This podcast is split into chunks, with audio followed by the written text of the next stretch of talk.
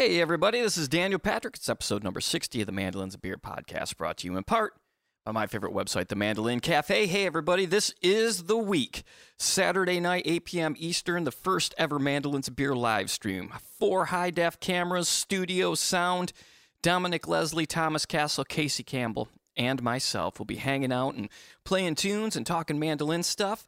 And uh, I'd love for y'all to join in. It is going to be available on all the Facebook platforms. It'll be on the Mandolins and Beer Facebook page. It'll be on my Daniel Patrick Facebook page. And I'm sure Thomas and Dominic and uh, Casey will share the stream as well. I want to thank everyone who's already made a donation to this, by the way. Thank you so much. It's, a, it's an incredible feeling.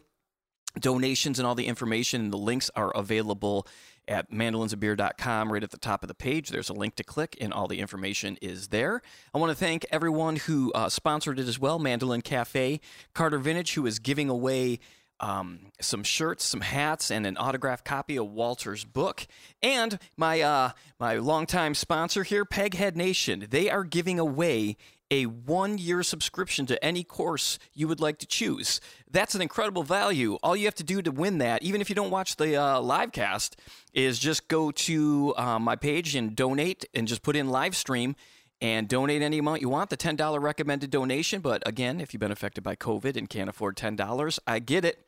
And uh, if you can afford a little bit more, that'd be rad. But anyway, go there. And, you know, Peghead Nations, they're streaming video courses in mandolin, guitar, banjo, fiddle, dobro, ukulele, and bass. You'll learn bluegrass, old time, and other styles from some of the most talented players and instructors in roots music. PegheadNation.com features a great lineup of mandolin instructors with courses including beginning mandolin, intermediate bluegrass mandolin, and the bluegrass fingerboard method with Sharon Gilchrist. Bluegrass mandolin jam favorites and the advancing mandolinist with Joe K. Walsh, Monroe style mandolin with Mike Compton, melodic mandolin tunes with John Reischman, chord melody mandolin with Aaron Weinstein, Irish mandolin with Marla Fibish, and theory for mandolin and fiddle with Chad Manning. Courses include high quality multi angle video lessons, downloadable notation and tab play along tracks, and plenty of tunes and songs to play. Join any of Peghead Nation's video courses now Get your first month free. Just go to pegheadnation.com and use the promo code MandolinBeer, all one word, at checkout. Or get yourself a year for free and join the live stream, make a donation. Um, also, Northfield Mandolins, let's build more than a mandolin together. Check out our website at northfieldmandolins.com and download their app at mandosummit.app for lots of special performance recordings, demonstrations, and special workshops. That's mandosummit.app. And my newest sponsor, Ear Trumpet Labs. Ear Trumpet Labs hand build microphones in Portland, Oregon. Their mics are beautifully designed to have great feedback rejection for live use and the most natural tone you'll find for acoustic instruments. Check them out at eartrumpetlabs.com today. You've 100% seen those cool microphones, and there's a reason why all the incredible stars use them. So check them out. All right, y'all. I hope to see you guys uh, on Saturday. I'll have some more details. If anything changes, I might post just a real quick update on Friday on the podcast app. Not sure yet. Um, and if you're in Nashville, shoot me a message. Tell me, tell me what to do. I'm not sure what's open and and all that stuff right now with these crazy times. If you got some recommendations, drop me a line. Let's get to the uh, podcast here with Ethan. What a great guy, and he has made his brand new album available for free at bandcamp.com. So check that out. Check out this conversation. He's a heck of a guy. And uh and appreciate all you listening. Cheers everybody.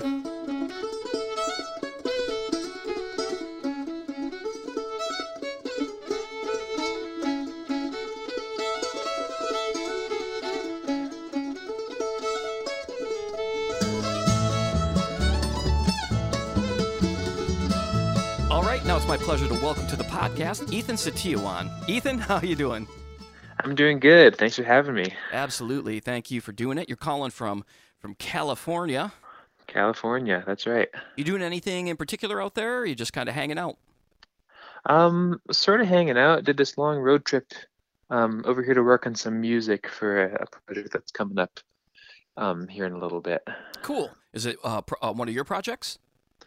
Yeah, um, it's actually a sort of secret. I'm doing a record with the great Darol Anger producing, um, and it's sort of a you know a little hush hush still, but sure, that's what's happening here in about a month, and then it'll be out in the world someday. Man, exciting!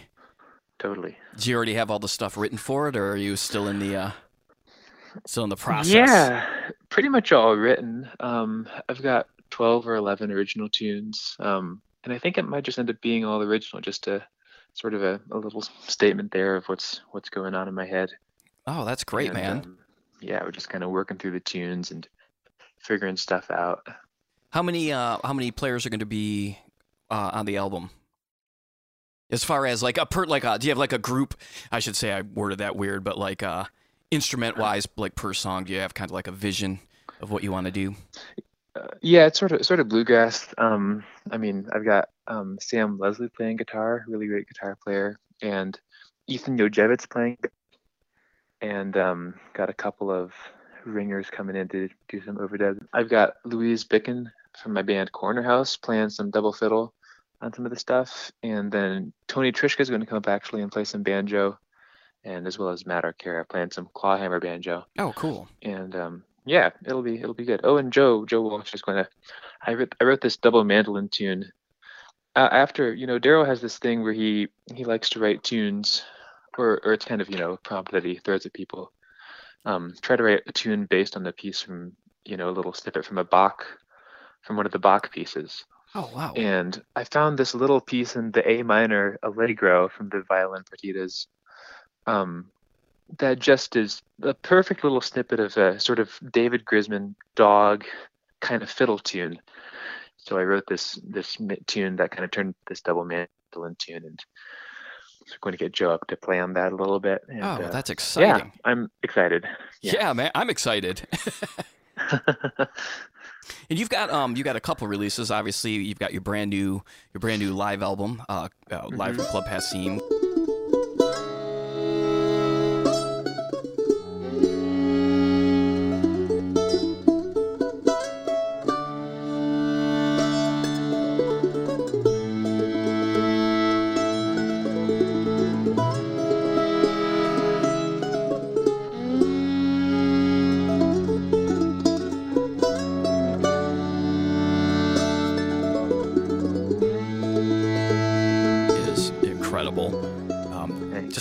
It's cool to hear from a lot of those songs carry over from Flux, and it was kind of cool to hear those Yeah. versions live, and then be like, wow, Totally. holy moly, you know. And then I love your first EP as well. I love that electric mando cello Oh, thanks. stuff.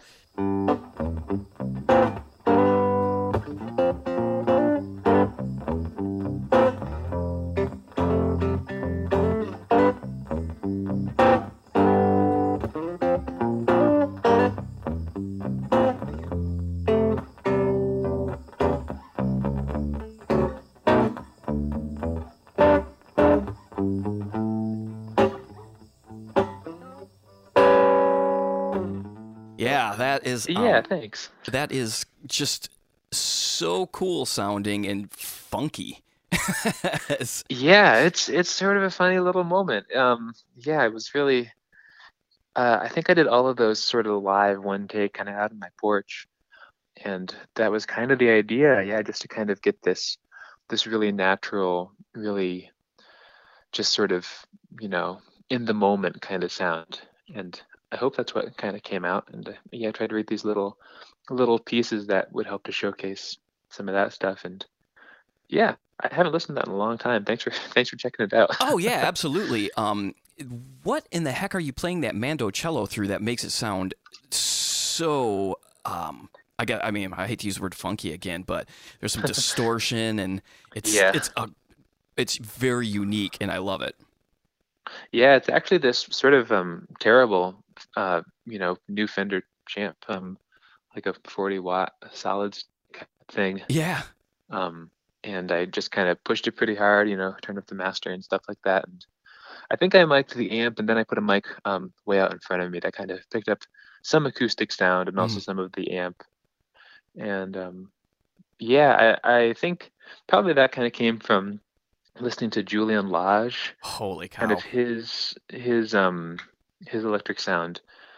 Um yeah i really love it. And he kind of he's he's got the amp set just right to where um if he really hits the guitar hard it'll it'll break up nice. And but if he doesn't you know you get this really you know big fat tone without any trace of of breakup. And and it, it just you know he really dances really uses all of those colors in there super inspiring.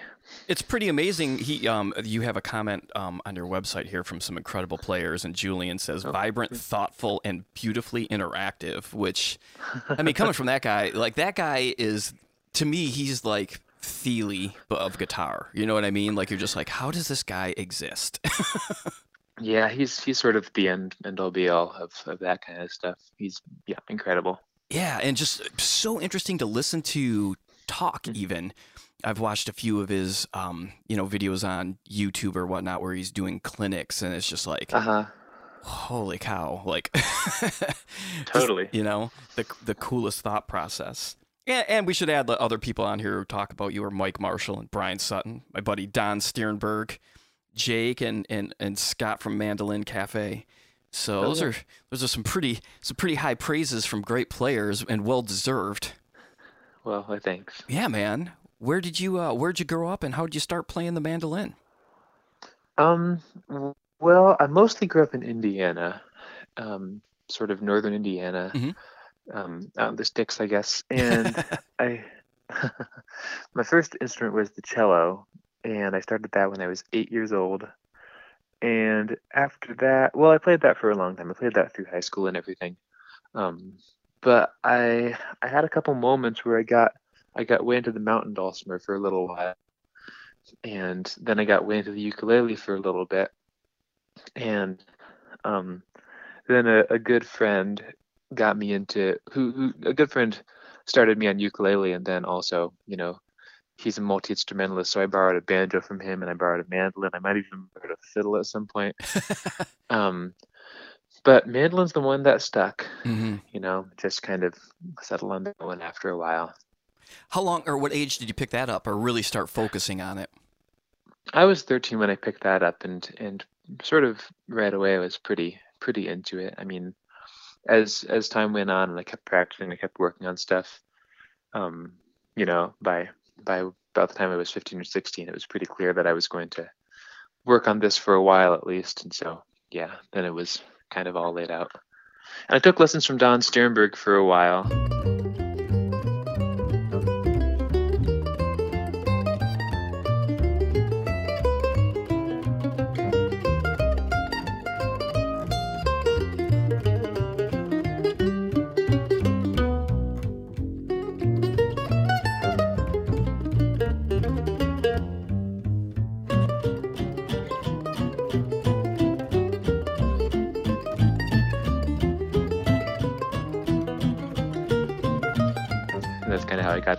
He's awesome, great teacher, and a great person.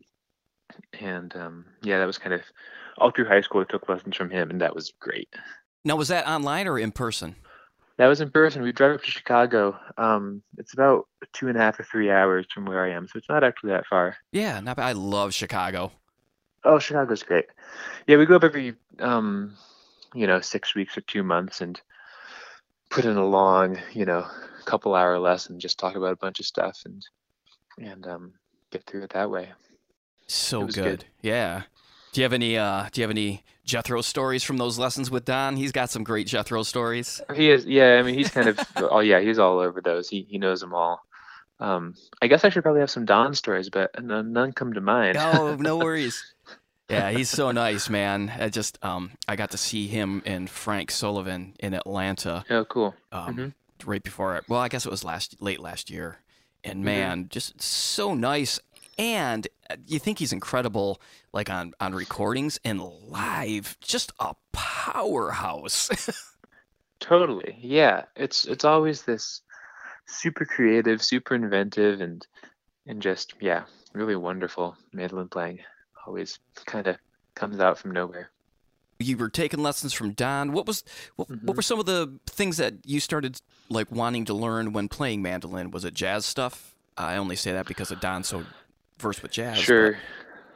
Um well I started out playing old time fiddle tunes with um a couple of kind of local circles of musicians had these these, you know, old time jams every Saturday or whatever, every other Saturday. Um so that was kind of the first thing, just going to these old time sessions and learning tunes by ear and just playing through those.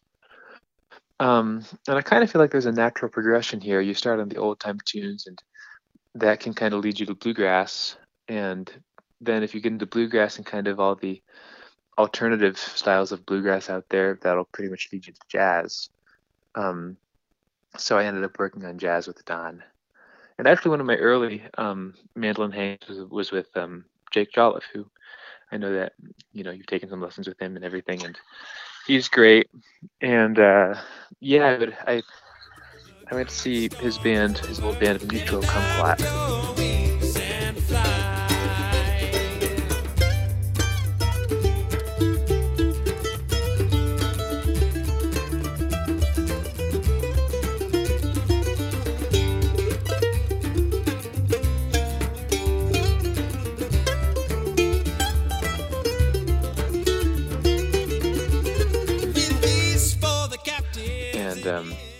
it's a great band name. Great band name. And and um yeah, that was pretty cool. Got to hang with him a couple times, sort of early on, mm.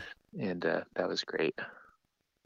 And any um like big bluegrass guys start out like or, or that you uh like if you were to take maybe let's let's pick three influences that you would say kind of helped shape your sound. I know it's tough to probably sure. pick three, but totally. Um, well, as far as early stuff, I mean, I think that Thile was in there. You know, I don't think any mandolinist can, you know, play down the effect of Chris Thile on on their on their playing.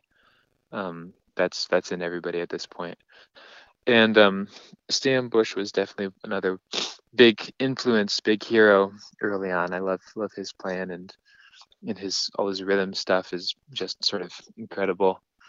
Um, uh, bluegrass. Um, I really dug that Emory Lester record, Pale Rider.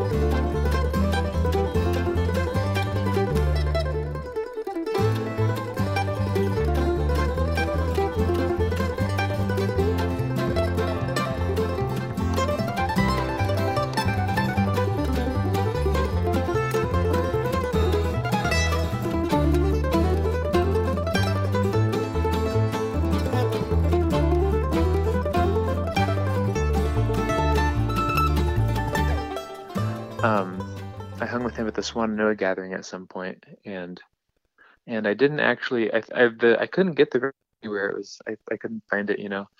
I emailed Emory and he, he sent it to me, which is super nice, and and that was an inspiration pretty early on. Just that all that you know that clean facile playing. I should note that just was reissued. Um, oh, and cool. is available pretty much anywhere that you get music. And That's it cool. is- yeah, it is so good. Totally. That's a classic. I think that kind of it's not super well known, I don't think, but but it kind of set the tone for a lot of a lot of this stuff that's happening now. For sure. It's like that hidden influence. It's kind of like why I Mhm. like to ask people their influences because I always find it, I love to find some people who um, have maybe some different unheard of, unheard of people, you know. Um, Sure. I just had uh, Jesse Brock on, and he turned Uh-huh. me on to the Bray Brothers, which I had never heard of. I don't know who that is. Oh man, check him out. Um, it, it's really, really, it's great mandolin playing, and I'm like, I can't believe. cool. Yeah, I'm just, it's so happy that you know to find those little things like that, just to try to pick something else up. You know, Totally. I think it's cool too because you're one of those players I talk about a lot when I first started doing this podcast. When you're like, boy, when we start hearing these younger dudes who like were listening to Thile and and Jake as they were growing up Mhm. and being influenced, um, it's gonna be it's gonna be amazing. It's gonna be like this next level of stuff, and you can already hear that in your playing and in your Oh, releases, man. It's it, it's so exciting. It's it's pretty fascinating to watch the the mandolin evolve like that, you know, because you've you know, if you go way back, you get Bill Monroe, who is absolutely a pioneer in his own right, you know. That stuff is as groundbreaking as anything anybody's doing right now. Um, and you know, you go to the next level and you get like Dawg and Sam Bush putting stuff in there, you know, and then you get Thile, kind of a big landmark, and um, that was just a, a pretty big step. And then you get the post Thile generation, Right. which is you know Jake and Sierra Hull and Dominic, and then you get the post post Thile generation, which is Right. sort of me, right? You know, and so it's you just get this whole progression, and every time it just you know it morphs just a little bit, and it's fascinating to watch. I love that you still have um, Monroe in there though, and you you can tell you've done your homework and gone back because there are there I mean there are with especially with like Instagram and and Facebook and stuff. You can definitely see there's there's so many people out there just posting you know themselves just Mm. wailing and ripping, and that's awesome. Sure. But there's a huge a huge difference in my opinion of people who can wail and rip and then people who have gone back and listened to that that early there's a feel that you just if you don't go Ah, back to yeah. Bill or and Dawg and Sam and all that and, and don't do your homework, Mhm. you kind of miss it, I think. And you definitely got it. And Oh, thanks. yeah, you're welcome. Well, I was I was talking to Mike Marshall about jam bands a little while ago, and and what he kind of said that made me think in a different way was that um, sort of what got lost in bluegrass at some point was the triplet, oh, yeah. which fascinated me. Just the idea, you know, that that subtle swing in there that just makes it that makes it happen, that makes it groove.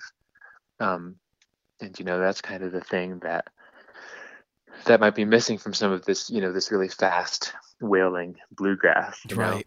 Just that that it's it's hard to describe even, but you know, if you think about the eighth notes and the mandolin chop and see how the triplet fits in there, um, yeah, And- yeah, and- that's what's missing. yeah. And I love, man, just slow down like a Grisman um, double stop tremolo part and just, Mm. you know, like uh, on when you just li- listen to it, if you listen to it at full speed and you're like, oh, it's amazing. And then you just, just slow it down to Yeah. half and listen to the feel. And it's, I mean, I remember the first time I tried to learn one, I'm like, oh, That's why it doesn't sound anything like that. Oh, you know, that and among other things, but like, you know, Sure.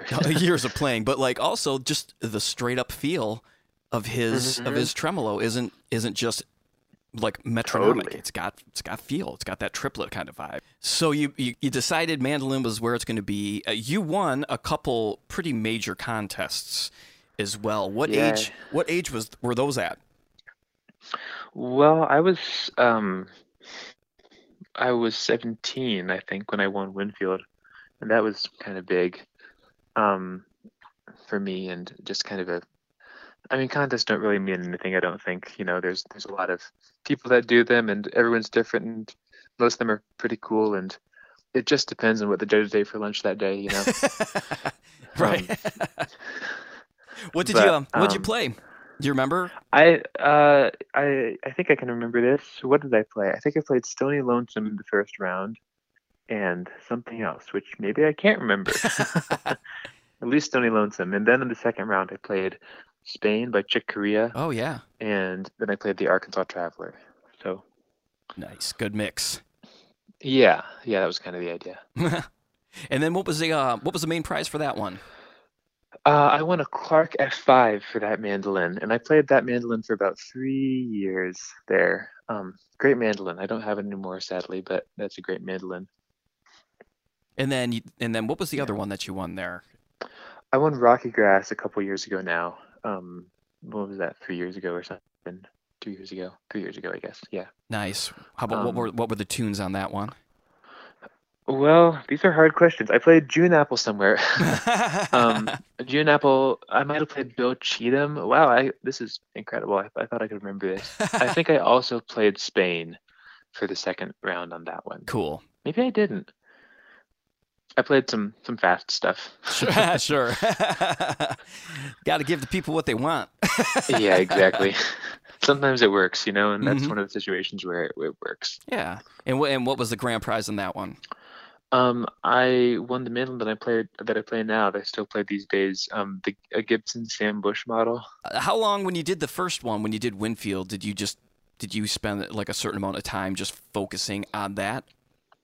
Well, Winfield, I, I tried Winfield a couple of times before I won it. Um, I think I I tried that contest three times total, and um, and it was actually a really good sort of uh, way to a sort of a goal, I guess. Um, I, I I was never super focused on. I mean, winning is nice, obviously, and it's a good feather in your cap and everything. Um, but it was a great kind of um, landmark. You know, I could go back every year and see see what's going on, see what people are playing, see kind of how I stack up to them every year.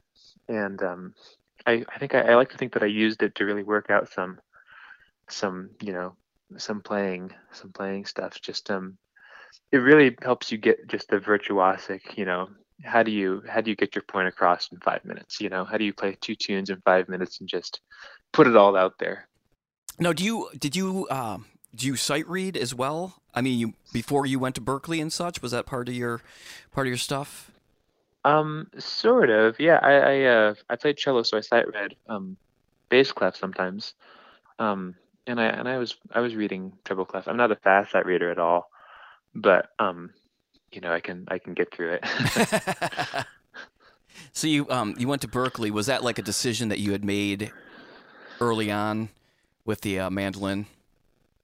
Um, or a goal, sort I of, say. I guess. Yeah. Um, I think that I, as I got more serious with it, it just became clear that I was going to go to music college, Mhm. and there's not so many music colleges that offer mandolin programs. There's sort of only three or four actually. So, and I was I was interested in going to Boston, going to the Northeast somewhere. So I only applied to um, Berklee and the New England Conservatory, and um, Berklee let me in and gave me some decent money, and and uh, I ended up going there. What was the audition process like for you? I've had a few people on now, and I think it's uh, I can't imagine. You know, like what um, you know, well, I had Billy Bright on, and back then it, it was like totally different. He was saying, you know, it was, you know, there wasn't really this big mandolin program yet, so it was, it was a little bit more chill. But I'm guessing it's as you see the players that are starting to come out of there, it might have gotten a little bit more, a little bit more intense as you as you applied. Um, it's still a super small mandolin program, but um, the actual actually the audition process is the same for everybody.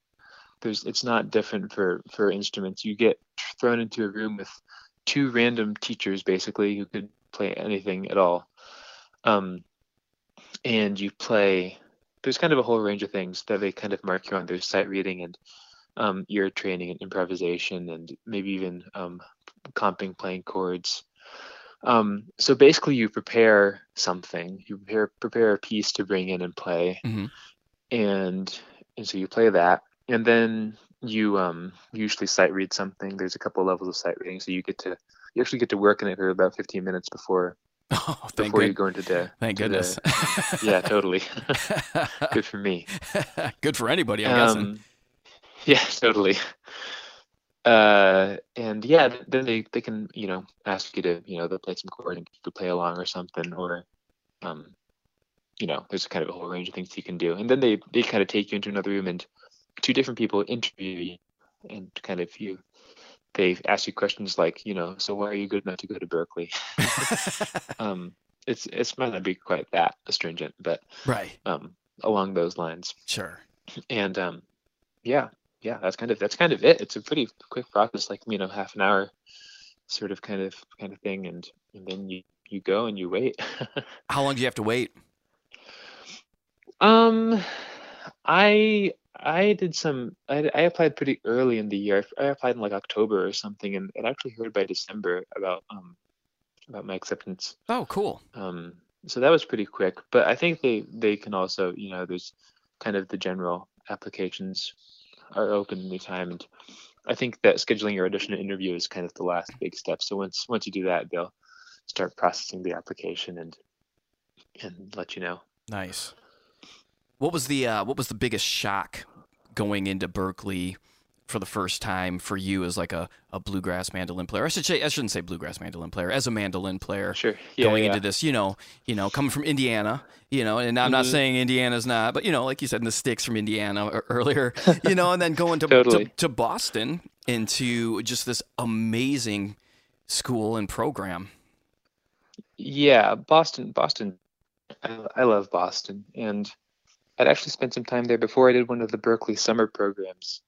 And um and yeah that that was good. It was good to get kind of people for it's not super similar actually to how berklee is run but there's some stuff that you know made sense and kind of transferred over and i got to get a feel for the city a little bit. So that was really good to kind of have a a little bit of grounding there. And i've been traveling quite a bit so so i, I was kind of used to you know moving around a bunch and that kind of thing. But um when i actually got to berklee they sort of choose your classes for you the first semester. They they assign you your classes, and I got assigned to an Afropop ensemble, Oh wow. which was great. It was super fun, and yeah, just got into these, you know, classic Afropop and rhythms and, and tunes. And I think I played electric mandolin and just, it was just a groove party. It was just, it was great. I love it. a groove party. That's great. Totally. What other type of stuff uh, that were you listening to that were maybe outside the realms of mandolin that have kind of snuck into your playing? Um, well, Julian Lage is up there for sure. Mhm. Um, kind of talked about him. Um, I was early on in my Berklee career. I was super into the band Vulfpeck.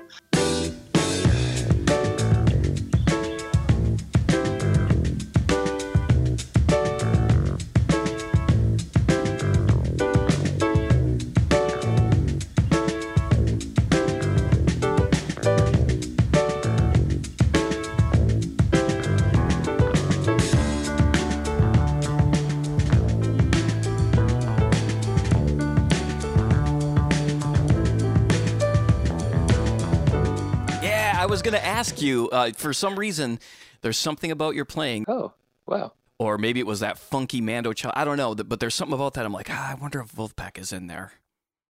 Yeah, a couple of those, a couple of those tunes on um, that that solo thing that you're talking about. That that kind of came out of the Vulfpeck um, ear. Um, you know, I, I I love Vulfpeck, and there are people that kind of I, I um you know people kind of write them off as um, hipster music, I guess. Uh, but I I really there's some there's some really cool stuff in there, and I think my favorite part of Vulfpeck is the the early. They sort of had four EPs that came out um, pretty early on, and they're just so groovy, so funky, and so in the pocket. Every everything just really clicks together on those. And I, I, I like the stuff with the vocalists and everything too, and the more produced stuff. But there's something really special about just that this you know four people in a room you know just making it happen. It's pretty cool. Have you heard Cory Wong's new album? i haven't actually. I really want to check it out if um you know chris and sierra are playing stuff on it. Those tunes, the whole thing's great, but those two tunes, you'll dig them, I think. cool. Yeah i i, I heard some snippets and I, i'm very curious What about um any other ones? i was into becca stevens for a little bit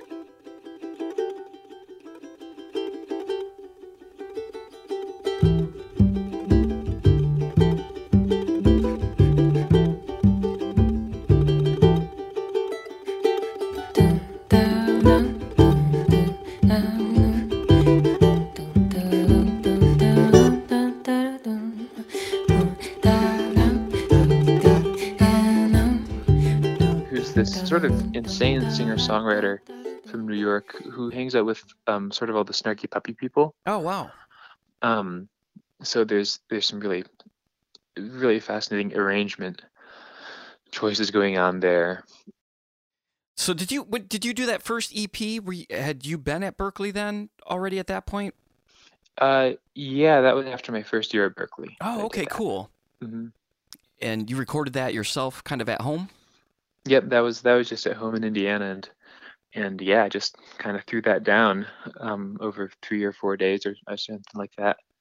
Wow. And yeah, I love doing stuff at home and you don't have any time limits, especially when it's just you and you just, you know, working at your own pace. And I got it tracked. And then I went to Spain after that. Um, Berklee has this program in Spain, um, in Valencia. So I went over there and um, took a bunch of classes in mixing, actually, and recording and mixing. So that was kind of the perfect time to do it, just to have these these tracks that were ready to mix that I could work on and, and play around with. And then you you recorded Flux, and I love, by the way, I should mention. You, so your stuff is on Bandcamp. You can you can get all three of the albums uh, for like twelve dollars or or any donation. But then you were also just saying you made the new one, Club Passim, for free. Yeah, that's kind of that's that's free. That you could have that for free if you wanted to, and, and sort of the idea is, you know, pay what you want. That that kind of whole idea. Um, and it seems like it's it's the right thing to do. I, I think that you know, if somebody wants it and is able to pay, you know, they should probably pay me. But um, if somebody wants it and for whatever reason can't pay, they should also have it. Yeah, that's awesome. And the thing I was getting to with that, besides the fact that people should go out and, and, and spend at least the twelve dollars and get all three releases, but I love that you put all the liner note information um, on the Bandcamp stuff. To me, that's like the worst part of digital music right now is the fact of like I love to know who played on stuff and you know just like and and it was great to see that Dan Bowie um, Mhm. work with you on Flux. That was great. Yeah, I loved working with Dan. He's he's the best. Yeah, what a nice cat. Totally. So what was it like going into the studio to do Flux as opposed to you know you know doing your first EP by yourself? hmm Well, yeah, we, we worked in a real studio, which was nice. Um, and well, we, we did sort of cram that one in too. I think we had like two and a half days, um, maybe three and a half days or something, something like that. Maybe three days total. Um, and um, yeah, we just went in there and cranked out a bunch of stuff. and um, yeah, that one was funny because it kind of it kind of felt like, or, or not, it didn't not at the time, uh, but now looking back on it, it feels like sort of a uh, um, a final project for that semester because I worked on writing a bunch of those tunes with Joe Walsh in in our lessons, um, and kind of the inspiration was the writing of Bela Fleck oh, cool. and so kind of trying to pull all these tricks we had this big big spreadsheet of kind of trying to catalog all of Bela's harmonic ideas his harmonic devices that he likes to use Oh, wow. um, so we got into the the weeds with the Bela stuff and, and all those tunes kind of came out of that Oh, that's neat. yeah it, it was it was cool to work on um, it's kind of funny to listen to it it's always funny to listen to something after a little while but yeah yeah it's it sounds good but um i'm stoked for kind of the next one I bet. I bet. Um, in the notes to you you thanked Joe Walsh there for his uh, his guidance on writing some of Mhm. those tunes. I mean, I can't think of really um, many better people that you could have great access to than Joe. He's just his albums are so good. Everything he's on is amazing. Sure. Yeah, it, it was great to work with him because it was a, a real, a good sounding board um, for all these ideas, and we worked through a bunch of the Bela stuff together. And um, yeah, we so we were it was really nice and beautifully collaborative, and um, yeah, those tunes came out pretty well, I think. I think so as well. And then when we go to the the live at Club Passim, some of those songs it's really cool to hear those songs um, played live because again, you know, they're not super easy songs. You know, I mean, there's some there's some complexities in there, and um, you know, with studio trickery and different things like that. Like anybody can go in and record a real technical sounding album, but to me, Totally. you know, going to going and doing it live is a whole Mhm. other thing, and just making it sound as together as the band sounds. You know, I, it's really. I know it was recorded in was it 2018? Uh, They were taken recorded in from shows in 2017. 2017, Oh, oh, oh, the, the the live record. Yeah, that was 2018. and it was a couple a couple different shows. It looks like. Yeah, two different shows. Yeah. So had you guys been playing a lot together as a unit? Um, sort of. The Mhm. first band was from April of that year.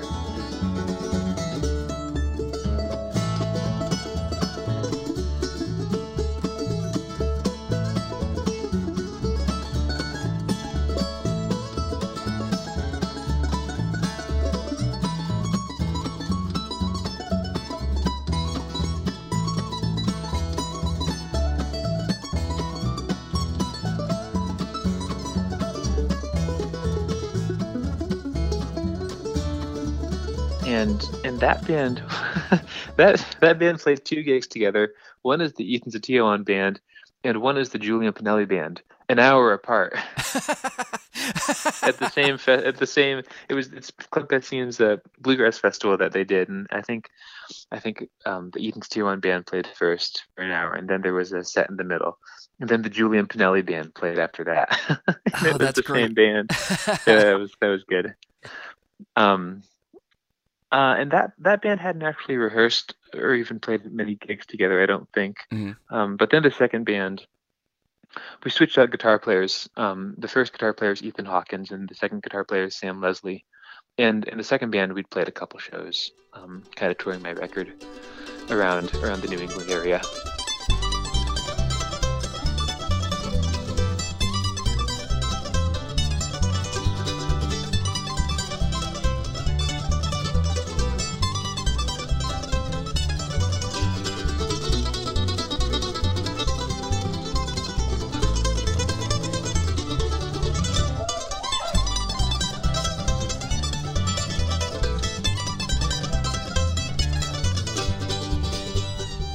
Highlights from that album that really to you stick out, especially from it being from like a live setting? Yeah, I, I well, I really, I really love just listening back to it because it, it really, I think, illustrates kind of the vibe that we had going on at the time, which was great. Looking back, you know, and it was great at the time too. But looking back, you just, you know, it was really special. It was really great. Um, but as far as a specific track, um, I love the way that that Dawg tune came out. Telluride. That's that's a fun one to play, and and um, I think Corey Brodsky was playing the guitar on that, and I got Sam to play mandolin. And I love playing twin mandolins with Sam. It's one of the great pleasures in life. um, let's talk a little bit about the gear that you use because you also list the gear. Um, so what are your, uh, you know, obviously your your main axe is the Sam Bush. The Sam Bush, yeah. Um, I'm on the D'Addario strings, the the heavy set, medium heavy or whatever. Mhm. Um, I've been playing one of those Wegen picks Oh yeah, lately. Um, them. I really like those. Yeah, those are great. you use the big triangle or the smaller? The big triangle with the holes in it. Yeah. hmm 1.4, I think, the heavier size. And um, yeah, I've been playing one of the Northfield octave mandolins recently, and I love that. Dude, Um, I want one of those so bad. I've got to justify that I would use it enough. And then I saw a video of you doing. Um, you had a video that you just did. Re- I, I did a, I did something for Baron Collins Hill, That's what it was. Um, yes. playing Old Beach Leaves. Yeah, Old beach thing, yeah. leaves. Yes. hmm They're they're great. They're a great voice, and, and I love playing it. Um, How long have you had that for? uh, I only I've had that since last November, and it's kind of on loan. Um, so I'm just kind of hanging on to it for the moment, and picking on it, which is which is great. Getting good use out of it. That's for sure. Holy yeah. I, I mean, I I need if I ever have to give this one back, I've got to find one somehow. You know, I just it's really sort of I, I love playing it. It's kind of become a, a big part of a couple of the things that I do. So yeah. they're good. They're great. And I've got this uh, Bayard Blaine mandola that I like playing too. Oh, nice. How long have you had that for? Uh, I've had that for, I think I got it in 2018, so about um, two years here. Cool. And that's on one of the tracks on the live album as well. It Yes. sounds Mhm. phenomenal. Thanks. Oh yeah, you're welcome. Um, oh, did you put record into one mic for the live album? Um, no, I don't think so. I Oh, think okay. we did separate mics for for the. I think we were all separate. Oh, okay, Um, cool. Well, actually, the November show might have been single mic. I think it might have been single mic with the with the guitar mic off to the side. Um, that's often what we were doing for those shows. But the, the, the April the April show was was um, individual. And you know what? That's again a feather in your cap. Is those albums? Well, they are different shows. It doesn't feel Mhm. like two different show recordings. I mean, it feels like one live one. You know, Uh, when I went back and read the notes, I was like, "Oh, that was two shows. That's uh, that's incredible." Yeah, yeah. I think that I think that really just speaks again to kind of the the collective vibe we had going on. We we had this um um well there was there was a house in in Brighton, Massachusetts that a bunch of us lived in that um and kind of this this whole scene coalesced around it with you know um a bunch of the, the pickers in Boston that we all hung out with and yeah it just it really you know became a, a nice cohesive thing by the end of a couple of years. yeah, man, that Boston area, I, I just I, so much of the music that's been coming out of there and has come out of there is just so great, and you can feel like Yeah. that's got a sound. It's got a sound Mhm. to to me that I love, you know, and it's so neat to see. Yeah, it's funny because the scene is kind of evaporating from there right right now, actually. I bet. Um, just with you know schools, Berklee's closed, NEC is closed, and um, you know folks are either taking a year off or doing school online from wherever they are, and um, yeah, I'm sure it'll come back and maybe in a different place or something. But but um, yeah, it's a good scene. You've been doing some live uh, streaming lessons. I watched one of them. Uh, Yeah. The uh, a couple weeks ago, which was really really great. You did a couple really uh, rad things. You had a cool metronome exercise that you used with uh, turning one of the uh, beats off and and then slowly turning, you know, three of them off. I'm like, oh, that was Yeah. amazing. That's Maybe- that's a, that's a good exercise. yeah, maybe um, kind of talk about that and and and how you came up with that and use that. Sure. Well, it's actually um, um, yeah, it's you start with the metronome on one and three, you know, every four eighth notes, I guess, and then you turn off the beat slowly. You so you turn off beat three, so you, it just clicks on one every eight eighth notes, and then you get it to click every other bar. So it clicks every 16 eighth notes, and then every four bars, and every eight bars, and every 16 bars. And if you can get to there, um, let me know what you're drinking. what's a uh, what's a practice session for for for you look like? What's an how much time a day do you think that you put into? I mean, just playing. Well, it, it always kind of varies, you Mhm. know. It's it's um for for a while there it was really consistent and really, you know, I would sit down and work on some intense technique stuff and plan through changes and and a lot of metronome stuff. But as of late, as of late, I've been driving a lot, so it hasn't been um immediately hasn't been a lot of um practice time. But when Mhm. I do get to sit down, um I've been trying to write a lot, so there's been a lot of that Mhm. and a lot of it often turns into um, recording and trying to put something down um, and being creative that way. And I still do the metronome stuff, and I still, you know, try to keep up the chops and everything. Um, but yeah, it's it's very, it's pretty varied, and and um, I like to try to give myself just the permission to to follow follow threads if I find one. You know, if, if there's something that catches my interest, try to follow that. I've been I've just recently I've got this I wrote this tune I wrote this hard tune. I wrote this tune for a while ago for an ensemble at Berklee called the Mixed World Ensemble. Um which is it's sort of a jazz based ensemble but um there's always a lot of uh, international influence I guess just kind of you know all kinds of different music there are like five Israelis in the ensemble when I took it so you know sort of Israeli and influenced jazz, I guess, or something like that. But I wrote this tune and I wrote a solo section in five. And so I've been trying to work on my playing in five um, just recently. So that's kind of been occupying some time here. Oh, that's so cool. I love that stuff, but uh, every time I do it, it's, it's so hard to make it sound not forced. you know, yeah, that's the, that's the goal. That's trying to trying to get to that place where it's um, where phrasing it is a little more natural. I mean, I think it's hard for anybody who's spent a lot of time studying Western music to really get inside of odd time meters like five and seven.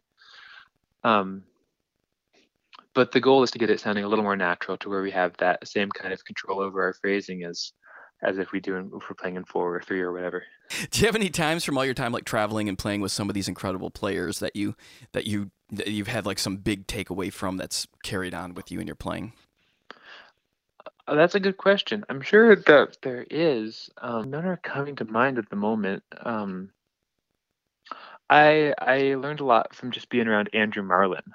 Um, yeah, I got to hang out hang out with him um, a bunch last year and the year before that, and and he's just got this really. I mean, obviously, it's you know it's beautiful playing and um, but it's very relaxed and very natural and very you know he doesn't waste words when he plays the mandolin so to speak. It's all just out there and it's all you know phrased beautifully and it's all it's all straight from the heart you know and that's a that's a big a big thing and a really inspiring thing to see somebody play the mandolin like that because a lot of our mandolin players that we love get a little distracted by the actual mandolin and just end up playing, you know, a lot of notes all the time. Right, right. Um, but Andrew's one of those people that has just figured out how to be, you know, really lyrical and really beautiful with his phrasing. that Buried in a Cape album. Oh my gosh, Yeah. so great. That's a great record. He's just on somebody else's record too that just came out. Uh, Christians. Yes. Christian. Yes, another great album. I haven't checked that one out yet, but I need to, obviously. Yeah, good stuff. How did it come Totally. about that you got to hang out with Andrew for a bit there? Um, we hung at a festival uh, in 2018, and I actually he sold his mandolin to Joe Walsh, and I and Joe was out of town, so I picked it up at a Mandolin Orange show in, in Boston. Oh wow, And, um, that's that's pretty cool. that was fun. That was fun to hang with him, and Um, our good mutual friend Simon Dunson um, was there as well, who's an amazing mandolin player. He's he's the first um, jazz major uh, that plays the mandolin at New England Conservatory, and amazing stuff. You should have him on this this podcast. Yeah, you sure. know what? I think I've seen some of his videos on um on Instagram. I should reach out to him. Well, he's a great He's great. player. Yeah. He's amazing. Um, so yeah, we got we we hung out, and Andrew had just got his Loar too, so he was super excited about that. Wow. Um, so yeah, we got to play some tunes there, and and yeah, we just you know hung out at a couple of different shows and festivals. Last summer we we were at festivals like the same festivals like three weeks in a row or something. Um, and so yeah, yeah, Andrew's great. Did you tell Joe like, oh man, he forgot to bring it to the show, and it's going to be another Yeah. couple weeks? yeah, I um yeah, I, I don't have it. I definitely don't have it. right. Let's talk a little bit about some of your technique um, that that you have too, because you're you're playing is, you know, it's just so great. You get you got great right and left hand technique, obviously, to uh, to make the sound. What are some of the things that um, that you that you've been working on recently that you're trying to, uh, besides the writing of of the new album, but some things you're trying to maybe wrap your head around and get better at? Um, that's a good one. Um, I've been for the right hand. I've I've been teaching it a lot actually. So I've really just been kind of going back to the basics and and thinking about all that mechanical stuff, which which definitely you know it just helps with everything. Just going back and thinking about how the right hand moves. Um, that's been great. And um, the left hand, yeah. Well, what have I been working on? I've been been trying to um, transcribe a bunch actually. Um, I've transcribed. I've, I'm on this sort of melodic mandolin A solo kick, I guess. Um, I uh, um, Joe Walsh plays a really beautiful solo on um, John Mailander's record um, on the on Gentle on My Mind, that Hartford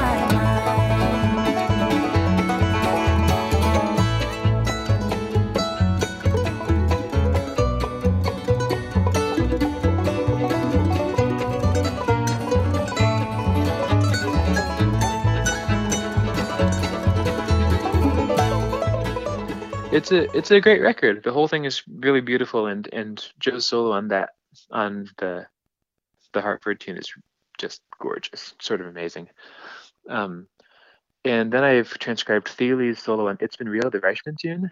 Um, and there's a lot of I I posted on Instagram and Thile found it somehow. He he commented, you know, something like "Hell yeah, Ethan," and that was uh, wild and Whoa! amazing Wow, man, that's Um, amazing. it was pretty cool. Um, but I'm not. I, I actually asked him on Instagram. I, uh, I I never got a response, but I'm not quite sure of the fingering on the the end of the B part. So I, you know, I replied to him, and but he didn't. he didn't answer, or hasn't yet, at least. Not yet, anyway. Not yet. Yeah, that was pretty wild. Um, and then, I transcribed Dominic solo from Grant Gordy's record actually on um, that fiddle tune, "Goodbye, Liza Jane." Just a kind of another another classic A mandolin solo at this point. Um, so that's been great. Just yeah, just the the Thile stuff is insane. Obviously, um, trying to work through those the stuff that he does.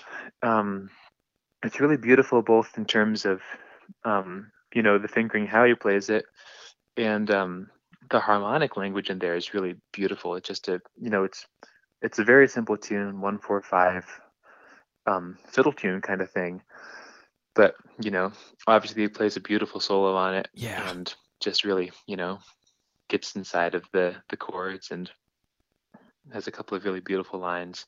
That was another theme in the Joe Walsh solo actually too. There's it starts off with this um this walk down, you know, from A to G sharp, F sharp to E, and then down to D actually, I think. But what's cool about it is that it displaces some of the stuff. So I think that the A and the G sharp are down on the D string. The F sharp is way up on the E string. So it kind of jumps up for that and then back down for the E and maybe back up again for the D or something. So um just trying to tease apart these lines and um, look at some bigger picture stuff actually is what's kind of trying to happen there. Yeah, I lo- dude, I love all this stuff. This is- I love talking all this.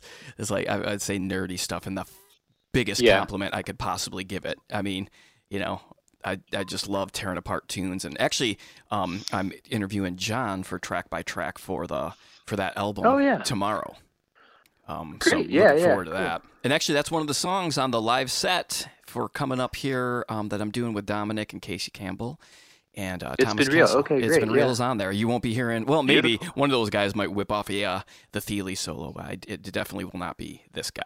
Hey, I'll send it to you. Maybe you can play it in unison or something. Dude, yeah, send it on. Please do.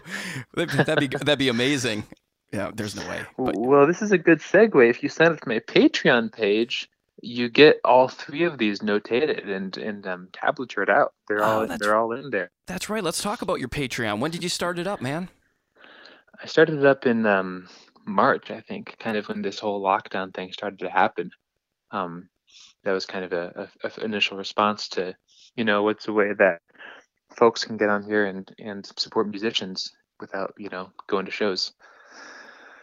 So so that's kind of when it got started back in back in March, and I've I've you know spent differing amounts of time with it over the the last little while, but Mhm. most recently I've been trying to um, live stream on Facebook, like you're saying, um, live stream on Facebook and practice for a little bit, and um, for an hour, 45 minutes, or half an hour, or whatever. And um, after that, I go and write up a little something, and um, just kind of you know talk about what we talked about in the live stream, and maybe put some little notation, tablature snippets in there for people to work on.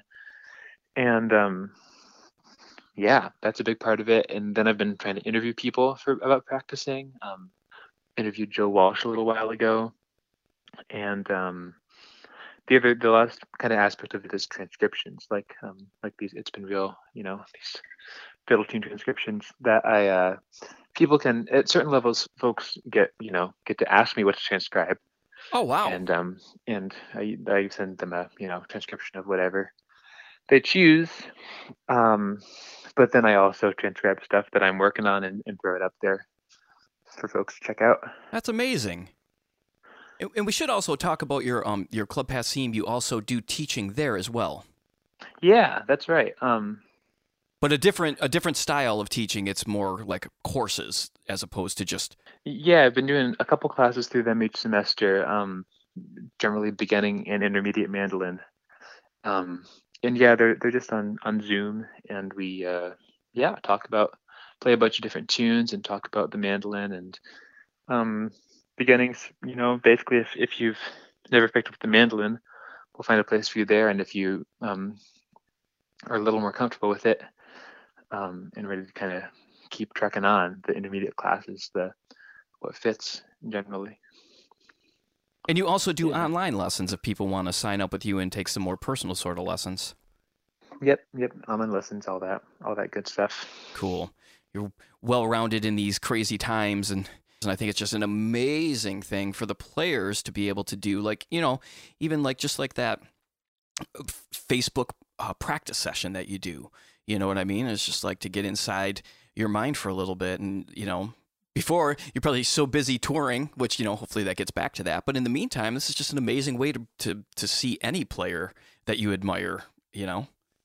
Absolutely, yeah. It's it's a really, I mean, yeah, it's the silver lining about this time at, at um, when we're not playing shows, um, that we're just able to hopefully work in some some more sustainable um, income methods besides you know playing shows. If we can, you know, if we can all get our lesson business underway and you know Patreons or you know however we make it work, recording work, teaching work, you know, whatever you've got. Yeah. Um, but it's a good it's a good impetus to really to work on some of this stuff that a lot of us never had time before because we were just running around on airplanes and everything. Yeah. So I've got two more questions for you um, here Yeah. before, and and the first one is well, we've been talking about technique and all the cool things and and practicing. If you had ten minutes a day to recommend something or that you would work on, what is something Mm-hmm. that you would recommend for somebody to do ten minutes a day to get better? Ten minutes. I think I would say that metronome thing that we were talking about a little bit ago. Um, just you know, you choose a like you, if you do this every day, this is a great practice. You know, you choose a fiddle tune, different fiddle tune every day, and you sit down, you put your metronome on, um, you know, two clicks per bar, you know, and you just get you you play through it, get it feeling nice and comfortable, and um, that feels good. You move on to the next one, you know, you know, get that feel feel good, and then you keep going. And this it'll it'll work in. It has benefits when you're playing eighth notes, when you're playing a solo or a tune for sure, but um, I think it also just really helps with playing rhythm. You know, just getting this this internal clock going on, just keeping you keeping you steady while you're you're you know playing music of any sort. Actually, Do you have a uh, Do you have a go to fiddle tune? Go into a music store and there's a beautiful mandolin hanging up there. There's a Lloyd Loar uh, just randomly hanging. And do you have a tune that you would play the on Guitar it? Center. Yeah, Um, that would. Could you imagine? yeah, that would be out there. Oh, Um, I have been loving whiskey before breakfast recently. yeah.